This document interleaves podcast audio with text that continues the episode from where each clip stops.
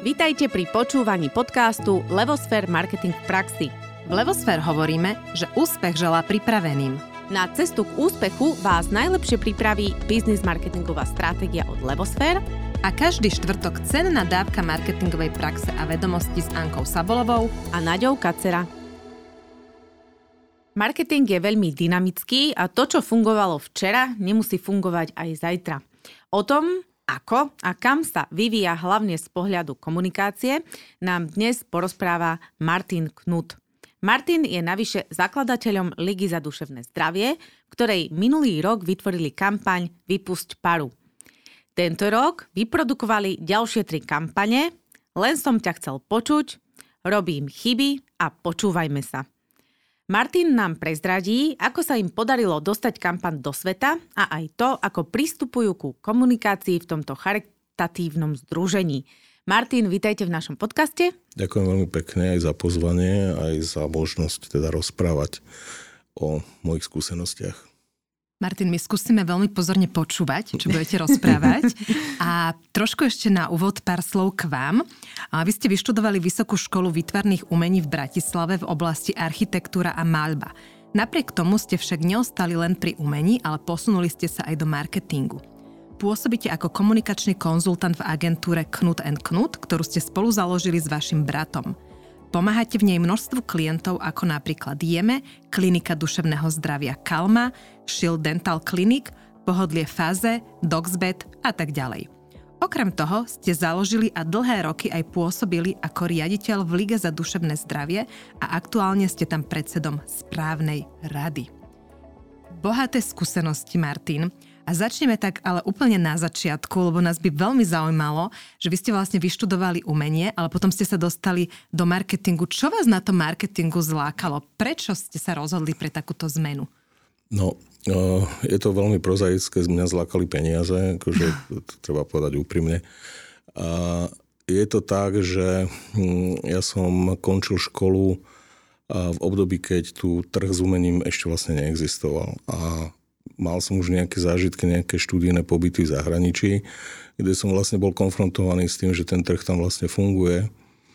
A keďže som celkom taký ako uh, samorast, ktorý má korene veľmi hlboko položené v tomto prostredí, uh, takže a kulturálne mi to naozaj vyhovuje, že odkiaľ pochádzam a kde som, ako fungujem a z čoho nasávam svoju energiu a svoje poznanie, tak som bol vnútorne presvedčený, že chcem existovať tu.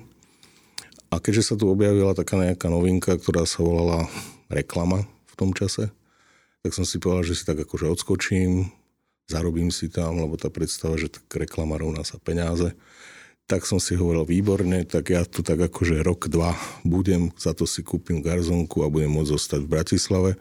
Treba to povedať, že ja pochádzam z východu a, a teda tá vízia toho vrátiť sa na východné Slovensko a živiť sa tam umením ma celkom desila, lebo už v tom čase som mal nejaké práce zakúpené v Národnej galérii, takže som chcel zostať tu v tomto kontexte medzi týmito kurátormi, kritikmi umenia, medzi priateľmi, kamarátmi.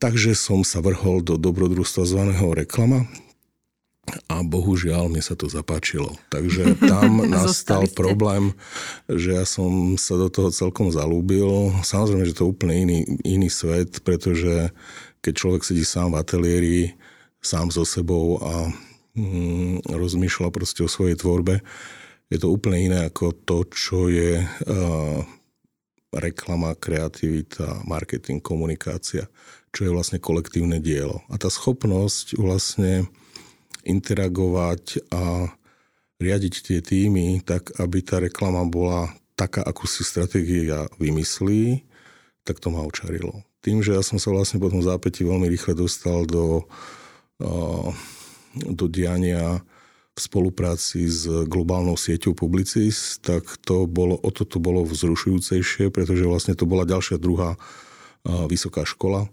a pretože vtedy tých zahraničných sietí na Slovensku bolo strašne máličko a to bolo to know-how, ktoré nás vyživovalo. To bolo veľmi vzrušujúce obdobie, vtedy sme pracovali pre také značky ako je Coca-Cola. No a na to sa aj chceme opýtať, že by sme tak položili otázku, že, o ktorej ste už teraz išli odpovedať, alebo na ktorú, že ten marketing tých 90 rokov. V podstate v 10 rokoch sme my študovali marketing, mm-hmm. takže my sme zažili, čo to je študovať marketing, keď nikto nevie, čo je to marketing. Mm. A vy ste už rovno boli v praxi, hej? Čiže zase robili ste niečo, čo nikto nevedel, čo vlastne je. Ja Ale tak. boli to také akože veľké očakávania, bolo to vzrušujúce. Uh, tak povedzte nám, že aký bol marketing vtedy a, a ako to akože prebiehalo a aký je možno e, versus, versus dnešok, hej? Že približte okay. nám tie roky, keďže no, ste si sa tak, takto, že hm, ak by sme robili seriál, tak ja vám poviem aj detaily a, a tak, ale akože samozrejme, že to sa nedá porovnávať v tom, lebo naozaj my sme v tom období naozaj úplne, úplne v tých prenatálnych začiatkoch to bolo o tom, že sme tak akože zvažovali, že či je viacej art director alebo kreatív director a proste akože a mali sme takéto dilemy. Mm-hmm. OK, ono sa to potom v týždňoch, v mesiacoch všetko akože si to sadlo, ale uh, bolo to nesmierne dobrodružné, pretože keď si predstavíte agentúry v tom čase, tak uh, to bolo, že account mal električenku a jeden pevný telefón na stole a, a proste a to, to bolo to, že sa chodilo uh, električkami, trolejbusmi, za klientami. Ak dnes vybavíte, ja neviem, 3-4 väčšie stretnutia, tak vtedy ste vybavili jedno s odretými ušami a tak ďalej. Čiže bola to taká koubojka z toho dnešného pohľadu a na druhej strane to je vždycky také akože tie váhy, že čo je potom, keď je rýchle, či to nie je povrchné a tak ďalej. O tom sa môžeme baviť, mm-hmm. ale, ale uh, dnes je to samozrejme už veda je to veda, je to, je to hlboké, je to na dátach postavené, je to celé mm, uh, to metodicky bolo zvládnuté. To bolo vtedy to bolo veľmi, veľmi to bolo, vtedy sa tak e, verilo a všetci sme si tak mysleli, že to, čo sa vážilo, tak bola vlastne uh, bola otázka kreativity. Mm-hmm. To mhm. znamená, že klienti si vážili kreativitu. Dokonca nejaké básničky alebo nejaké vtipné veci. Čiže keď sme chceli robiť čosi seriózne, tak sa to akože aj dosť ťažko presadzovalo, alebo oni očakávali od tých agentúr, že sme takí akože Uletení. chlapci z Bratislavy, čo prišli a sú takí veselá kopa a tak akože výborne, dobrý deň. Uh-huh. No a ale je pravda, že my tým, že sme boli konfrontovaní s tým veľkým svetom tých, eh, tých zahraničných sietí, tak tam sa vlastne stalo to, že mne povedal jeden šéf, veľký šéf, mi povedal takú veľmi dôležitú vec, že vieš Martin, kreativita to je komodita, to sú zemiaky. Akože to, čo je dôležité, je stratégia. Ja som sa vlastne odtedy začal veľmi stratégii venovať, ale e, v tom čase doniesť v budžete položku stratégia, tak to nás vysmiali. Proste to nikto netušil, že čo to je. Čiže my sme chceli mať stratégov v agentúre, veď u mňa napríklad začínal Palo Minár, hej, čiže ako je to také ako veľmi pionierské obdobie, keď sme vlastne vôbec presadzovali to, že u klientov potrebujeme výskumy, že potrebujeme dáta, že potrebujeme stratégov, Takže boli sme tí pionieri, ktorí sekali s tou mačetou mm-hmm. v tej džungli cestu proste pre ďalšie a ďalšie.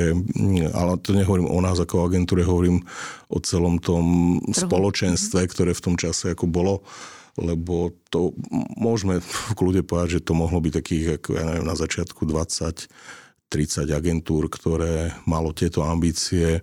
My sme boli pri tom, keď e, ministerstvo hospodárstva to zadefinovalo reklamu a zobralo ju na, na, e, do takého, akože je to súčasť národného hospodárstva sme dokonca museli vypočítať, že aký obrad ako agentúry máme a vtedy oni zistili, wow, to kumuluje nejaké, nejaké HDP.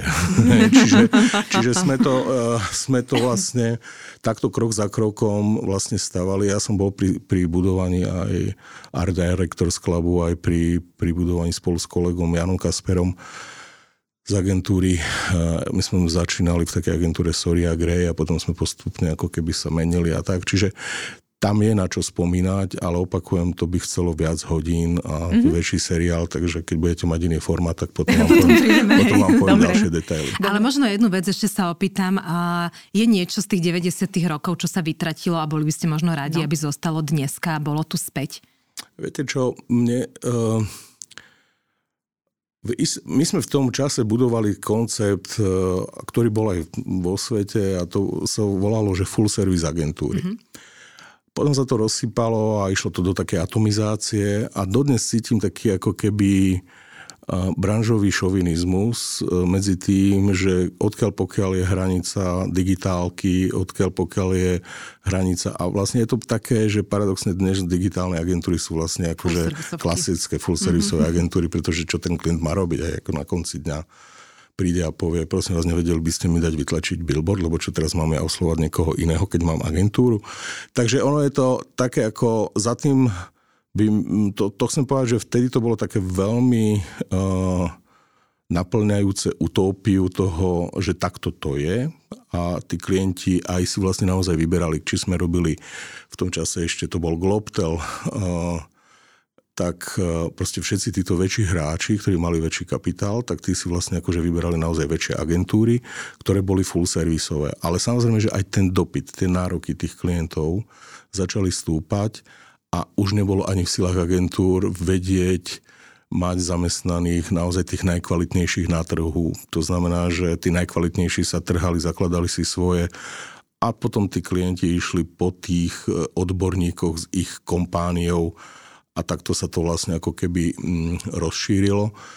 A to bolo veľmi pekné obdobie. Keď som mal v zasadačke odrazu proste aj stratéga, aj šéfa PR, aj šéfa v tom čase ešte nebol online, ale dajme tomu šéfa nejakého eventových a, a, ta, a keď sme spolu robili ten koncept, ako by to malo zafungovať, tak bolo hrozne pekné, ako sa vlastne tie skúsenosti z tých jednotlivých, jednotlivých e, segmentov dokázali nádherne kombinovať, doplňať a malo to vlastne takú akúsi komunikačnú silu. No. Dnes si myslím, že to tiež funguje v nejakej miere, ale už sa to netvári ako full service a je to proste o tom, že samotní ľudia už sú renesančnejší, dokážu viacej, proste to, tento trh produkuje ľudí, ktorí ma, musia mať renesančné zručnosti, pretože máme podfinancovaný trh a máme uh, málo ľudí kvalitných, takže proste tých pár, ktorí sú zruční a vedia aj to, aj to, tak tie vyhrávajú. Áno. Ja by som sa opýtala ešte k tomu rozdielu, lebo teraz sme si povedali, že na tej, nazvem to, že funkčnej, ako tá reklama fungovala, ako agentúry sa zmenili, plus, že sa pracuje viacej s datami, ste spomenuli. Ako sa zmenil alebo posunul komunikačný odkaz? to, aká, aký signál, aký obsah komunikácia dáva dnes versus tie 90. roky. Vidíte v tom nejaký rozdiel?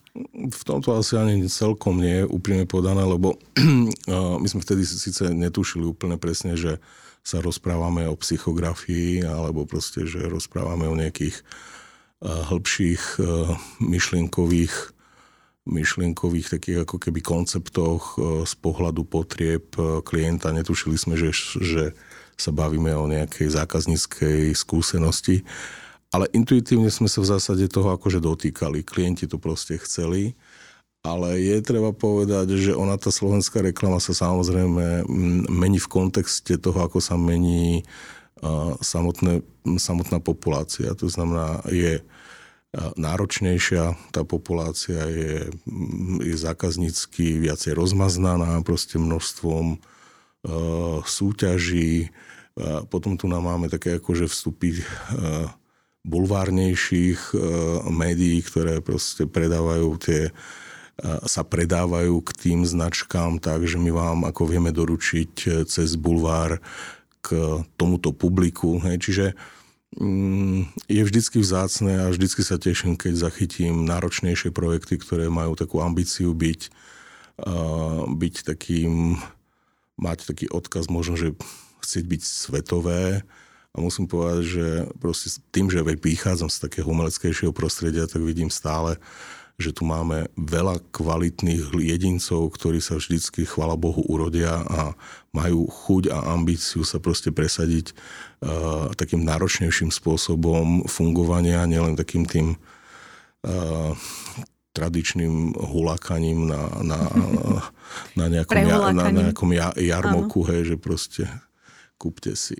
one, lacné tyčinky, hej, alebo Takže je, je to, je, našťastie je to stále tak, že je tu veľa rôznych úrovní e, kvality a nekvality. Ono je to proste ako v športe, existuje prvá liga a štvrtá divízia. A, a je dobre sa pozerať na tých ľudí, ktorí sú trendsetri a, a je milé vedieť, že tí ľudia tu sú a že, a že dávajú akési mm, tempo. A ak som povedal, že držíme celkom ako tú hladinu toho, netreba si robiť ilúzie, človek keď cestuje, tak uh, vidí to isté aj v zahraničí. Nie, nie všetci sú najlepší reklamátori, nie všetci majú ten talent uh, byť dobrými rozprávačmi a, a dobrými komunikátormi. Vidím, čím ďalej som starší, tak vidím, aké je ťažké byť dobrý komunikátor. Uh-huh. Uh-huh. A mňa by teda zaujímalo, že v podstate ste úplne nádherne, aspoň teda pre mňa z môjho uhla pohľadu porovnali tie roky a aj tá vaša skúsenosť je extrémne hlboká, čo je, čo je také veľmi príjemné nám počúvanie.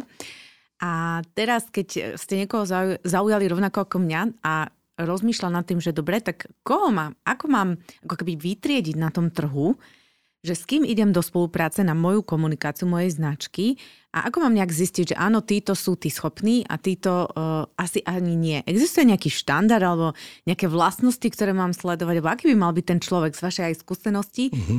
aby som mu zveril, lebo akože ja chápem tých klientov, že oni mnohokrát stoja pred tým, že na základe čoho sa rozhodujú, hej? A potom buď to je cena, alebo nejaké referencie, alebo čo. Ale keby vy ste mali dať referencie, ako si vybrať tú správnu agentúru alebo jednotlivca, čo by ste vysledovali u toho človeka? Pozrite sa, keby som chcel byť taký ako aktuálny, mm-hmm. tak by som poradil, že vy googlite si, že 10 spôsobov, ako si vybrať agentúru, určite tam niečo na internete bude. A, no, u mňa je to troška zložitejšie. Ja verím na, mm, na to, že mm, dobrá komunikácia je stelesnením hlbokého vzťahu medzi stratégom a medzi lídrom tej firmy alebo tej značky. Až keď sa dostanete po dlhých rozhovoroch do hlavy toho človeka a pochopíte, čo on chce, a teraz nielen z toho, že či chce predať, ja neviem, o tónu pšenice viacej alebo o 40 čokoládok viacej, ale ako to chce robiť, akú kultúru tomu celému chce dať, ako chce vyzerať, ako chce pôsobiť. Ale to sa nedá bez rozhovoru, to sa nedá bez dialogu, to sa nedá bez počúvania a to sa nedá bez stratéga. Proste ako uh, ten stratég je dnes skutočne kľúčová postava. A tu ale ten príbeh nekončí. Ono to pokračuje ďalej, pretože je to naozaj veľmi kompaktný uh, úkaz dobrá komunikácia a tam je veľmi dôležité, či vie stratég veľmi dobre a presne popísať, čo chce dosiahnuť nejakému kreatívcovi. Ten vzťah je pre mňa kľúčový a, a poznám veľa kreatívcov, ktorí sú výborní kreatívci, poznám veľa dobrých stratégov, ktorí sú výborní stratégovia, ale jak, e, to je jak s manželstvom, jak je to so vzťahom ak to sadne, tak je to radosť. Ak nie, tak je to trápenie. Mm-hmm. A keď je, uh, keď je uh, priepas medzi tým, čo hovorí stratég a medzi tým, čo vyjde z toho nešťastného, potom kreatívneho týmu, nešťastného v tom zmysle, že sa oni tiež sami trápia, lebo tomu nerozumeli, nepočuli to, akože mm-hmm. nepočúvali, nevedeli, čo s tým majú urobiť. Mm-hmm. Ale poznám to, to že no ja som napríklad môj veľmi dobrý kámoš, ako Durio Hanidezaj, tak to sme ešte v tých 90 rokoch, to presne tak my sme povedali, že čo my chceme a on akože neumilne donesol svoju verziu. Mm-hmm. A ja som bol ale poučený, v Coca-Cole bola pani jedna e, manažérka, taká nová tam nastúpila, nám dala zadanie a ja som presne takisto, akože vymysleli sme niečo, donesol som, odprezentoval som, ona bola úplne že nadšená, perfektne, akože fantasticky. A potom si ma tak zobrala na bok a mi hovorí, že Martin, takto sa dohodneme. Vždy. Keď niečo zadám, tak najprv urobíš to, čo som povedala ja a potom môžeš doniesť aj tú svoju myšlienku. No a to pravidlo je nesmierne dôležité aj v prípade uh, konštruktívneho dobrého dialogu medzi stratégom a medzi kreatívcom. Tam, ak toto nastane, ak mm-hmm. tam je tá iskra, ak tam je to šťastie, tak vtedy vznikne to fluidum, to, to magické, uh, uh, intuitívne krásno, mm-hmm. ktoré je podľa mňa nesmierne dôležité. A ešte teda poznámka na okraj. Uh, ste tu spomínali, že som bol pri projekte Jeme. To je taká veľmi zvláštna, to je taký veľmi zvláštny príbeh, lebo ja som tam bol na začiatku do toho pozvaný majiteľom, pánom Varmužom. Ja som si vybral k sebe kreatívca Maťa Bajaníka. Maťo Bajaník dneska to už robí vlastne ako keby sám. Ale ja som stále v tom týme a stále ako keby strážim ten pozicioning a stále sa o tom bavíme. A už to nie je taká veľmi, by som povedal, že intenzívna vec, ale rok sme chystali ten projekt e, normálne, že na zelenej luke. A chcem povedať, že to je veľmi zvláštny úkaz, pretože aj ja, aj Martin Bajanik sme absolventi, absolventi Vysokej školy výtvarných umení. Mm-hmm. A chcem povedať, že to, čo sme my do toho projektu doniesli, je vlastne jedinečná vec na slovenskej scéne, pretože mm, ja to hovorím hrozne dlho, že okrem toho, že tá komunikácia má byť e, zrozumiteľná, jasná, férová a môžeme tu dať ďalších 28 prívlastkov, je veľmi dôležitá, aby bola zároveň aj estetická. A pozrite sa na všetky veľké značky, ktoré e, idú svetom, tak majú vysoko, vysoko postavenú estetiku. Jasne. Estetika je mágia, mm-hmm. ktorá posúva značky do úplne iného levelu. Samozrejme, že tá značka musí vedieť o sebe, že či chce byť magická pre tento typ cieľovej skupiny a musíme teda vedieť, že v akom kontexte tá skupina je. Ale ak by som teda mal mladším kolegom nejakým spôsobom pomôcť alebo dať nejaký taký akože nejakú, nejakú skúsenosť, tak by som im hovoril o tom, že skúste s tými klientami rozprávať a sa zamýšľať a všímajte si, čo oni majú radi. Čo, čo, mm-hmm. Či im hovorí tá krása vôbec niečo lebo sú ľudia, ktorí krásu nemusia že vnímať vôbec. Ale napriek tomu, keďže sme bytosti uh, empatické, tak uh, tá krása um, komunikuje na inom leveli a ona spúšťa uh, obrovským spôsobom kupno, rozhodu, ro, ku, spúšťa kupné rozhodovanie. Taký ten mechanizmus v hlave. A, mhm. a je to proste o páčivosti. A v tej mhm. chvíli vy sa úplne že iracionálne spoviete, že vlastne to asi ani nepotrebujem, tak sa mi to páči, že si hej, to kúpim. Hej. A samozrejme nehovoríme o aute, hej, ale... No, ale tak chceli by sme. Ale, akože, ale môžem byť, byť aj tak, no. Ano. Tak to len tak na okraj. Veľmi veľa silných myšlienok ste, Martin, teraz povedali. A ja by som ale sa opýtala jednu takú praktickú vec, lebo veľa poslucháčov, a častokrát sa s tým aj my stretávame v praxi, že ľudia vlastne nevedia, čo to je tá stratégia. Mm. Že ešte stále vlastne ten stratég, stratégia je také čarovné slovičko, ktoré nikto nevie uchopiť. A my same tým, že robíme stratégiu, vieme, aké ťažké to je predať. A niekedy hovorím, že vlastne tí klienti kupujú mačku vo vreci, mm. lebo až keď im tú stratégiu dáme, vtedy pochopia, že aha, to je vlastne aha. toto. A aký je teda rozdiel medzi tým stratégom a kreatívcom, že čo robí vlastne stratég, čo robí kreatívec a prečo to spojenie je teda také dôležité? Prečo by to vlastne nemohol urobiť ten kreatívec, ale potrebuje tam toho stratéga? Toto je, toto je veľká téma. No. Fajn, díky za to. Ono je to tak, že dnešne, keby sme sa pozreli na Martina Bajanika a na mňa, proste na, tento, na toto spojenectvo, tak uh, uh, stratég, uh, poviem to ináč, existuje um, koncept mozgu. Máme uh, ľavú hemisféru a pravú, hej. a pravú.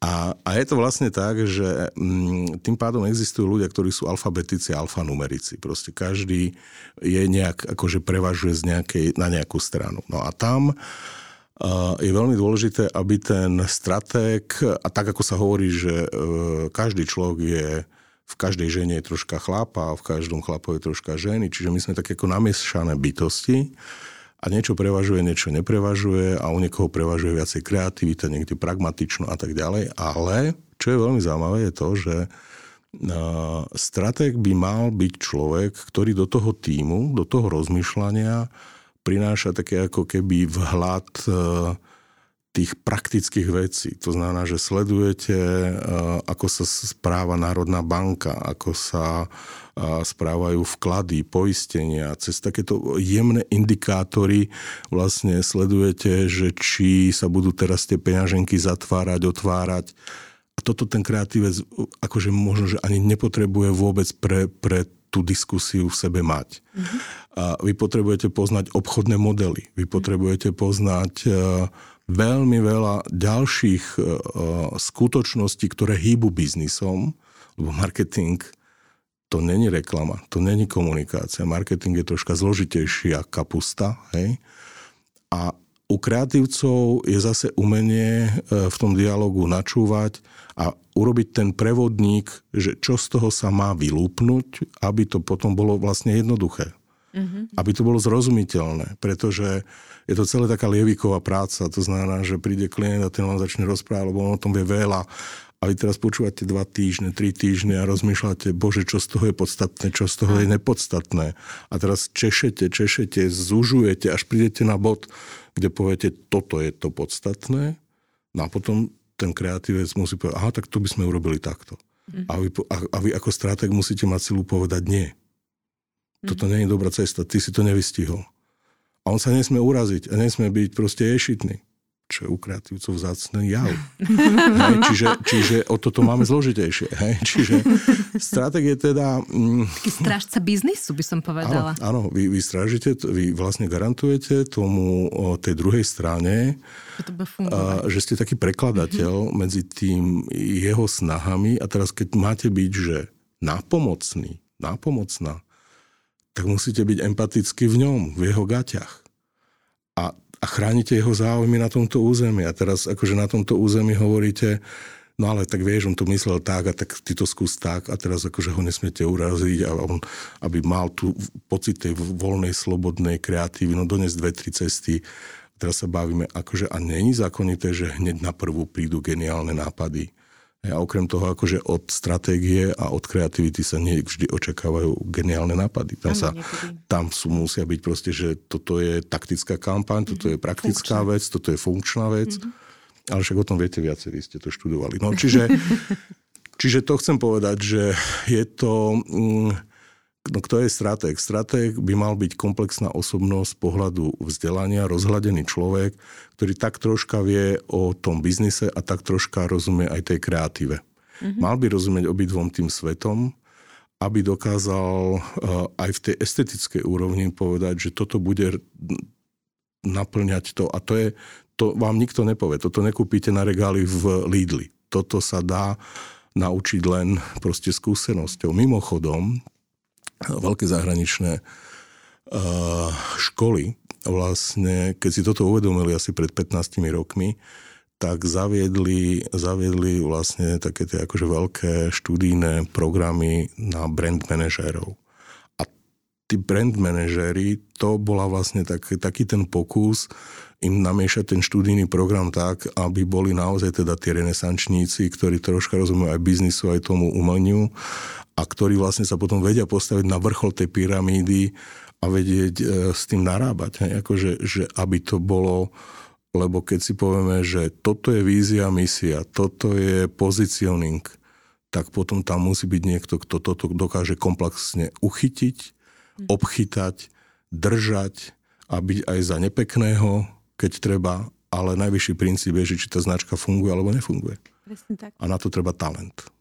Bez talentu to nejde. Áno, je to taký, akože určite zmes talentu a skúseností a v podstate, keď sme pri tých 90 rokoch, keď my sme to študovali, tak ešte sa e, na školách toto vôbec neriešilo, tam boli že základné pojmy, ale kde sme to my doštudovali, bola praxe, lebo my sme zrovna robili v tej Coca-Cole a neskutočne veľa sa investovalo do brand manažerov, a, ale aj do trade marketingových manažerov, čiže tých, čo riadili zákazníka, nespotrebiteľa. Mm-hmm a vlastne vďaka tomu sme ako získali aj taký ten, ten prehľad a taký ten biznis prístup. Hej? Hm.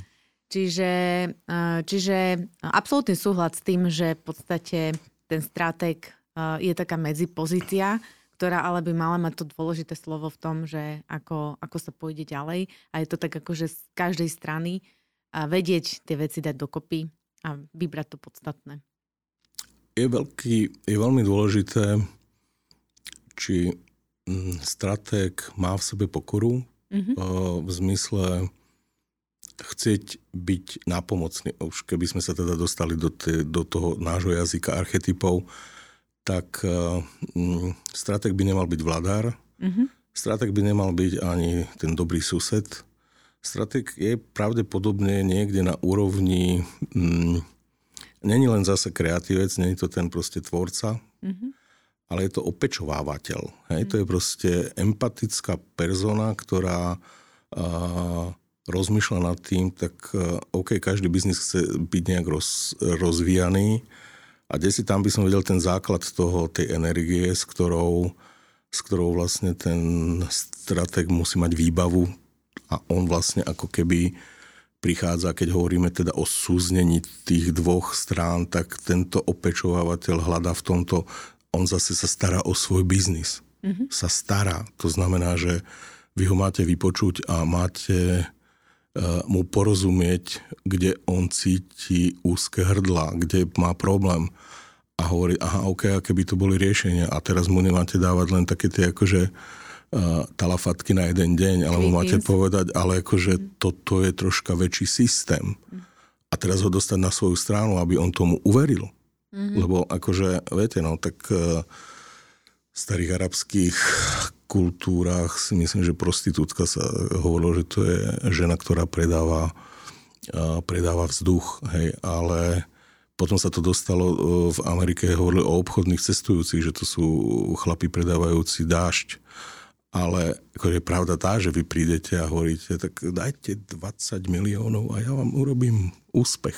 Mm-hmm. No ale teraz prečo by tá strana tomu mala veriť? No, dobrý stratég musí mať renomé, dobrý stratég musí mať za sebou úspešné nejaké výsledky. Ako sa k tomu dá dostať je len to, čo kedysi bolo vymyslené, to sú učňovské roky, to znamená, majú byť firmy vášho typu, ktoré sa venujú stratégiám, máte mať, vy ste majstri a máte mať proste okolo seba svojich ľudí, ktorí sa to učia. Ja som napríklad hrdý na to, že som takto pala Minára. Mm-hmm. Jedného dňa mu zavolal na na ústav literatúry, na akadémiu vied a som mu povedal, že či by to nechcel robiť a on tak sa nad tým zamýšľal, prišiel a tak sme to tak akože pomaličky začali robiť a robili sme rôzne výskumy a veľa sme o veciach rozprávali. Dodnes sme veľmi dobrí kamoši, ale nemáme na seba čas, lebo ten život mm. každého zatúlal do iných uličiek.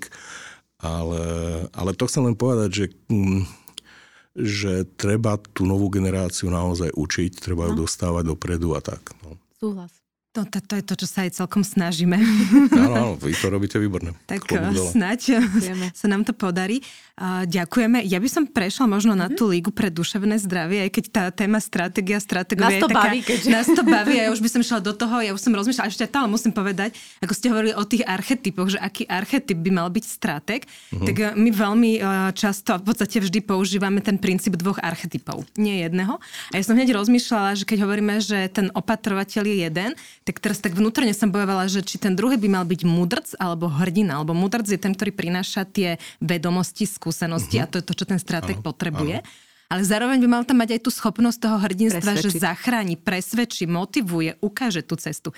Takže normálne sklzam do toho, že ja potrebujem tri archetypy na to, aby som pomenovala, kto je stratég. Áno, ale akože môže to, akože, uh, viete, no však my konec koncov ako bytosti máme na tej škále tých štyroch veľkých základných potrieb to všetko v sebe máme. Áno, to znamená, to, to tak my sme gulášiky, hej. No, no. A, a problém je ten, že ja to stále hovorím, aj keď to hovorím klientom, že je fajn, keď sa vám akože všetkých 12 stane v jeden deň. Len sa to nesmie stať za 5 minút, pretože to je potom už eh, na pezinok, hej, že tam Áno. už je nejaká chyba.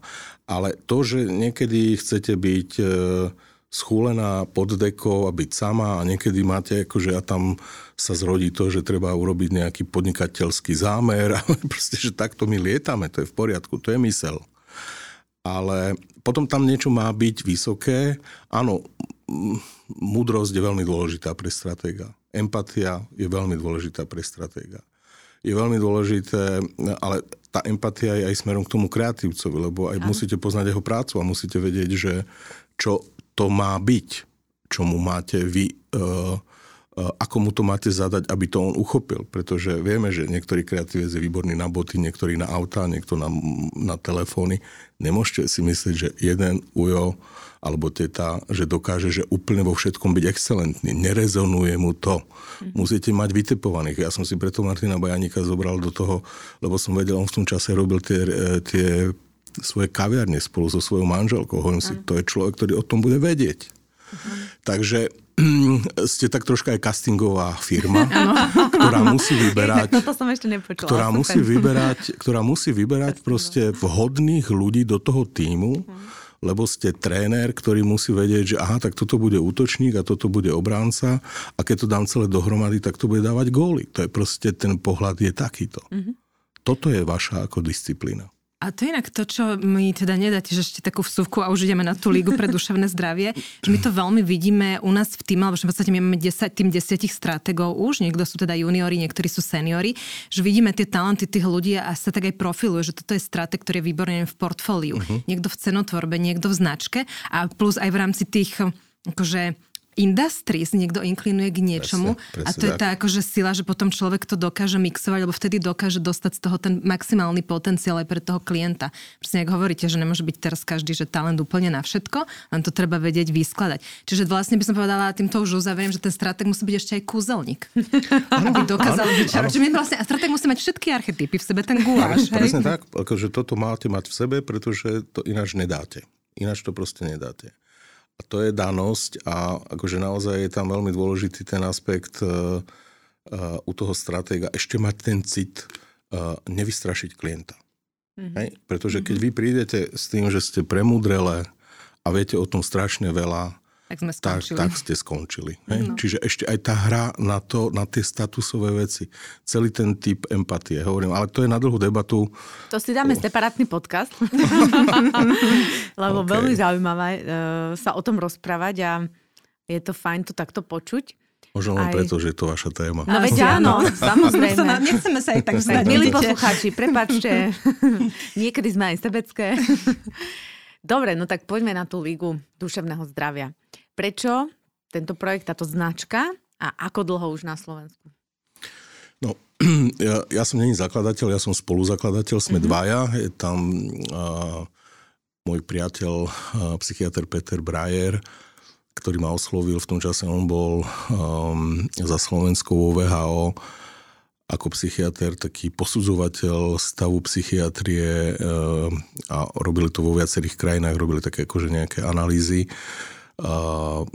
lebo psychiatria prechádzala v tom čase a dodnes prechádza rôznymi reformami a iným pohľadom na to, ako vlastne liečiť duševné zdravie, alebo teda duševné poruchy skôr, alebo duševné nepohody. No a on ma tak ako pozval do, do takého dialogu, bolo to v roku 1999, čiže ešte v minulom tisícročí a on hovorí, že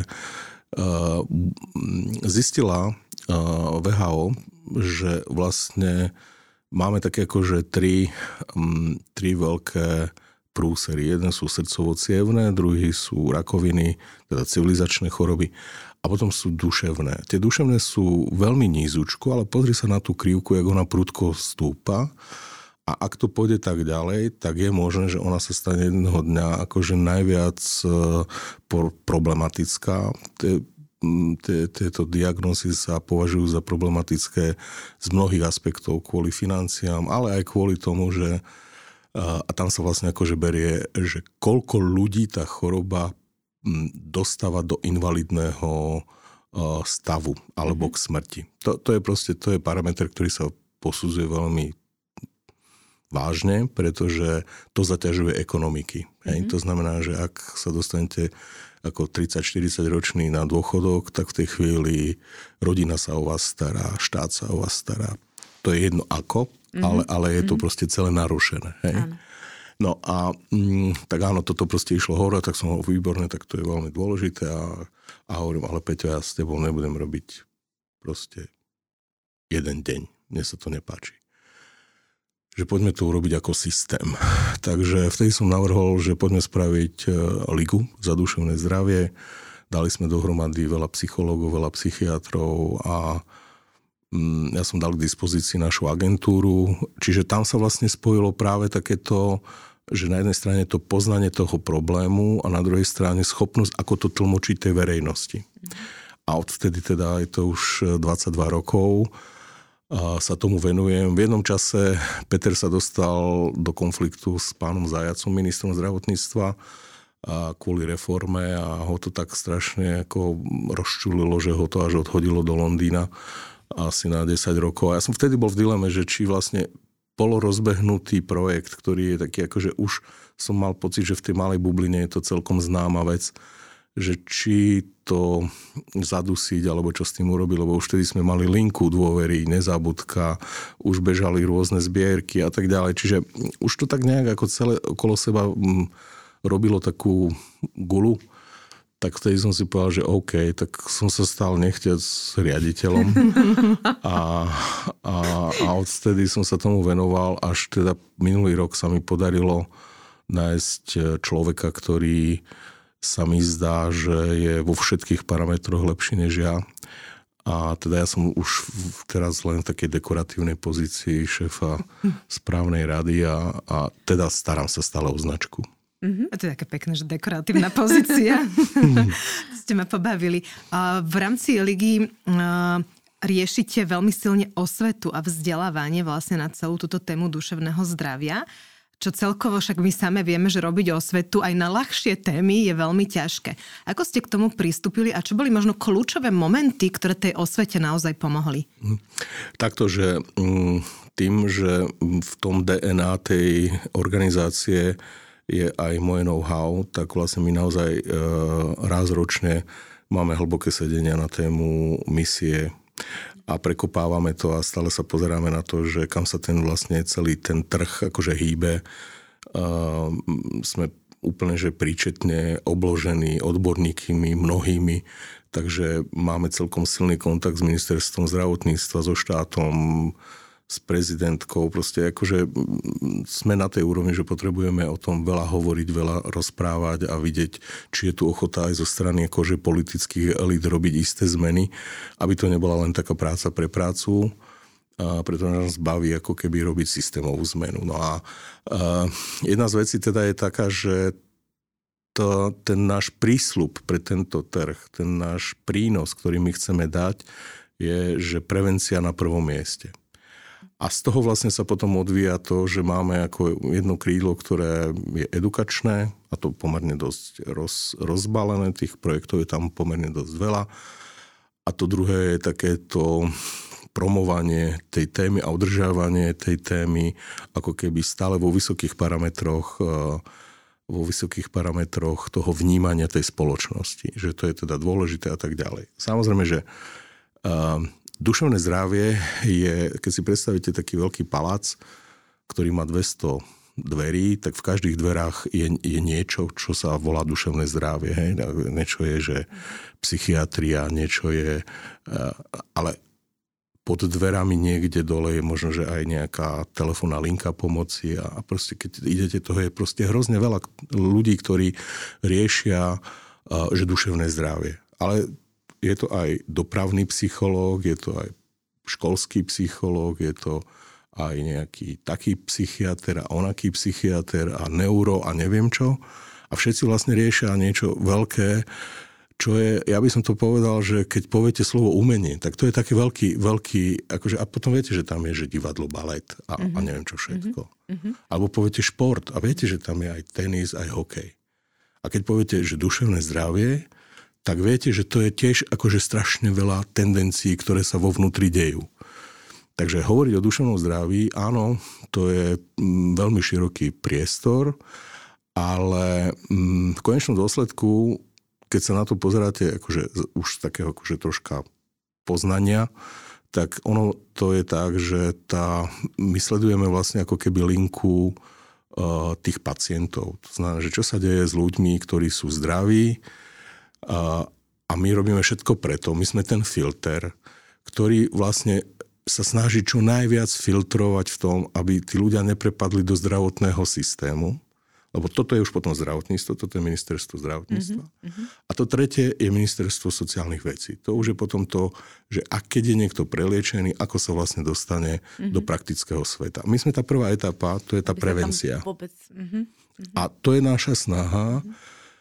Pretože není v schopnostiach žiadnej krajiny vyprodukovať tak veľa psychológov a psychiatrov, ktorý by celý ten prúser, ktorý tu nad nami vysí, dokázal spracovať. Čiže my tu vykrikujeme, máme málo psychiatrov, máme málo psychológov. Áno, máme ich málo. Ale veď kedysi existovalo niečo, čo sa hovorilo seba liečba. Mm-hmm. A na toto sú už vymyslené zahraničné metodiky. Napríklad existuje také niečo, čo je vymyslené v Austrálii. Volá sa to, že Mental Health First Aid, čiže prvá pomoc v duševnom zdraví. A školí to ľudí, ktorí majú o to záujem, citlivie ich to na to, aby dokázali byť butlavými vrbami a vnímali si senzitívne, aha, tak tento človek tu už čosi, poďme sa s ním porozprávať a zachytiť a nasmerovať ho a možno, že aj nejakými vecami ho trošička mu pomôcť, nejakými signálmi a, a aby nemusel padnúť do toho už keď je zle. Mm-hmm. No a toto teda Liga sa snaží byť e, na tej úrovni tej prevencie, toho edukovania. Samozrejme, že aj tam je veľa hráčov, ale my sme značka. Uh-huh. Aj, čiže my tým, že sme vlastne metodicky 20 rokov, áno, ja som na nejakých konferenciách bol rečný a tam potom boli za mnou psychiatri a mi hovoria, že kurne sknuťaz, jak to ty robíš, lebo ja už som založil tri združenia, všetky sa mi rozpadli. No tak áno, lebo to má nejaké lebo zásady, ja nejaké princípy a tak ďalej. Hej, no. Čiže, takže tak je to. No. Takže áno, už sa tomu venujem 22 rokov. A poďme ešte z takej tej druhej strany, keď nám ešte trošku čas uh, dovolí, lebo uh, že možno aj tak poradiť uh, aj iným takýmto združeniam a nemusí byť zrovna v duševnom zdraví, keď je to viac menej, má to charitatívny charakter, čiže no. nie je to komerčná vec, a, a vieme, že dneska komunikovať, vymýšľať a tak ďalej e, si vyžaduje svoje investície. Že ako ste sa s týmto nejako popasovali, že uh, vidno, že sa to dá, lebo máte značku. Mm-hmm. Je to dlho, 22 rokov, čo tiež asi na to vplýva, že to není také, že hups a do roka to máme, čiže tam treba istú dávku trpezlivosti možno, ale poďme z tej zdrojovej stránky, že ako ste to zvládli, alebo jak ste na tým rozmýšľali? No pozrite sa, to je tak, že nám veľmi pomohla vlastne akože pandémia, mm-hmm. pretože vtedy sa začalo o tom duševnom zdraví rozprávať. Ja som hovoril 20 rokov o tom, mm-hmm. aj s celým svojim tímom ľudí a aj známych a kolegov, ktorí sa v celej tej, akože veľa ľudí o tom rozprávalo, ale nebol na to, nebolo na to akože nastavené to ucho spoločnosti. Vždycky o tom vedeli presne tých, ktorých sa to už týkalo. týkalo. Mm-hmm ale tiež riešili len dielčiu vec, neriešil sa komplet systém. Uh, ako náhle sa vlastne udiali voľby, tak my sme vlastne samozrejme sa rozprávali s množstvom ľudí, aj ktorí sú v politike, aby sa to dostalo do vládneho programu. Dostalo sa to do vládneho programu. Uh, dostali sme sympatie zo strany politikov, či to je pán premiér, pani prezidentka, minister, všetci. Akože dnes nikto nepochybuje o tom, že sa tomu treba venovať. Mm-hmm. A, no, ale až vtedy prišli ako keby, že naozaj tie peniaze, ale to není tak, ako že niekto príde, vám zavolá, vám povie, hej, že vy to musíte robiť proste proaktívne. Hej. To znamená, že musíte mať vymyslené vnútornú štruktúru ľudí, ktorí píšu trpezlivo rôzne projekty, vyhľadávajú nadácie, mm-hmm. fundácie, donorov a všetko možné. Robíme zbierky, aby sme proste boli videní. A my si proste na to musíme zarobiť, aby sme potom mohli robiť akože túto prácu. A, a hovorím, je to tak, že ani dnes to není, že už je vystaráno, vymalováno, ale je pravda, že dnes už máme mm, riaditeľ Andrej Vršanský, je už dneska súčasťou a, nejakého takého grémia Mental Health Europe, a, takže už je tam zase viacej zorientovaný v tom, že kde sú aké peniaze, kde sú aké nadácie a tak ďalej, ktoré nás ako Slovensko tak ako obchádzajú, lebo stále sa môžeme baviť o tom, že my sme tak prťaví, akože mm okres Washington, hej, proste, čo to je, nič. Takže vlastne z tohto hľadiska je to nesmierne veľa zručností, ktoré musíte vedieť dosiahnuť na to, aby ste mohli vyprodukovať komunikát. Mm-hmm. A bez komunikátu vlastne neviete držať tému. Bez komunikátu neviete, hej, no a my sme naozaj prvé roky sme robili, stále sme sa snažili byť aj edukačne, ale aj niečo prakticky, čiže aj sme robili linku, ktorá pomáhala ľuďom, radila a tak ďalej. Robili sme výpravný web, ktorý proste bol máme mesačne, ja neviem, 20-25 tisíc návštevníkov bez akékoľvek podpory. Mm-hmm. Čítanosť 7-8 minút, to znamená, že tí ľudia naozaj je, je zjavné, že majú nejakú autoritu, ktorá im dáva relevantné informácie. Čiže vždycky sme sa snažili ísť ťažšou cestou, uh, veľmi taký akože uh, s dialogmi s kvalitnými odborníkmi, ktorí dávajú kvalitné informácie a snažili sme sa ich preklapať do nejakých, do nejakých zrozumiteľných posolstiev, tak aby tá spoločnosť to naozaj chytila. Mm-hmm. Je to veľmi podobné, ako keď sa bavíme v tej prvej časti sme sa bavili o tom stratégovi a o tom klientovi. Nesmiete tú spoločnosť vystrašiť, musíte ju presvedčiť a tak ďalej. Čiže je to veľmi náročný, veľmi náročný mechanizmus. Nevedel by som poradiť úprimne povedané, ako sa to robí, lebo sám neviem, ako sa to stalo. Ono, my sa často stretávame s tým, že práve neziskový sektor sa tvári, že marketing nepotrebuje a kampaň už vôbec nie. A keď náhodou potrebuje, tak kde by len zobral peniaze. Že vy ste krásna ukážka toho, ako sa dá úplne inak k tým veciam pristúpiť. A vlastne taká tá predposledná otázka by bola práve k tým kampaniám, že minulý rok ste mali vlastne tú kampaň Vypust Peru, tento rok ste mali ďalšie tri kampane, to sme už spomínali v úvode. Chápem, že vy ste boli stratég asi na tých kampaniach, tak logicky. Kto bol možno ten kreatívec, alebo ako ste robili kreatívu a ako ste celkovo vôbec nad tými kampaňami rozmýšľali, že čo bolo ich cieľom, alebo ako ste sa na to pozerali? Povedzte nám trošku ešte k tomu. No, prvá vec, ktorá je veľmi dôležité je to povedať, je, že prvých 15 rokov som si robil stratega aj kreatívca. Mm-hmm. A, lebo však sme na to nemali peniaze potom už som mal, som bol tak pomerne dosť silne frustrovaný z toho, že chodil som na ministerstvo vyplakávať a nerozumel som tomu svetu. Každú chvíľu sa menil minister, potom štátni tajomníci. Dookola som vysvetloval to isté. A som sa tak akože počul už asi 35. krát hovoriť to isté nejakému ďalšiemu človekovi. Tak som si hovoril, že kašlem na to. No ale bola taká vec, že som si vtedy povedal, že skúsim to zmeniť, že nebudem robiť že úplne všetko a že skúsim to tak, že kreatívu zadám niekomu a začal som spolupracovať s agentúrou BBDO. A, a tam je Marian Timoracký ako stratég a v tom čase tam bol kreatívny riaditeľ Vlado Slivka, ktorý je teraz e, v, myslím, no ale to je jedno, LAU GGK, alebo ako sa to volá teraz. No a teraz je tam kreatívny riaditeľ Bojo, ktorý je taký akože ďalší veľmi empatický človek, s ktorým máme naozaj veľmi dobrý dialog a to všetko, čo sme sa rozprávali.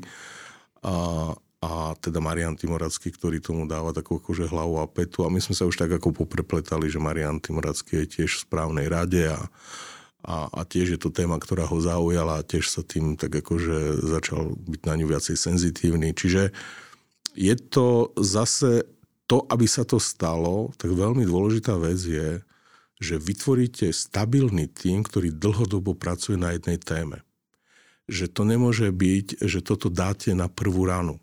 To znamená, že aj tá agentúra, my s nimi naozaj robíme 2, 3, 4 akože kampane ročne a rozprávame sa o tom, oni sami sú na to senzitívni, už to sami vnímajú a mám taký pocit, že každou kampaňou sme zrelší a už si vieme povedať, že tie spätné väzby a analýzy, výsledky a, a či to funguje, nefunguje. Takže toto je pre nás, pre mňa je akože, akože možno, že aj to je taká akože dôležitá vec, e, nemeniť, e, že nerobiť príliš veľa prudkých pohybov v tom týme. Mm-hmm. Že tá stabilita je mimoriadne dôležitá. Takže tam asi ja vidím nejaké takéto. Martin, posledná naša otázka, ktorú dávame v podstate všetkým hosťom, a to je taký odkaz na záver od vás, našim poslucháčom, ale v súvislosti s marketingom. Čo by ste im odkázali? Vy ste tých odkazov síce dneska dali veľmi veľa, ale taký záverečný, čo by to bolo?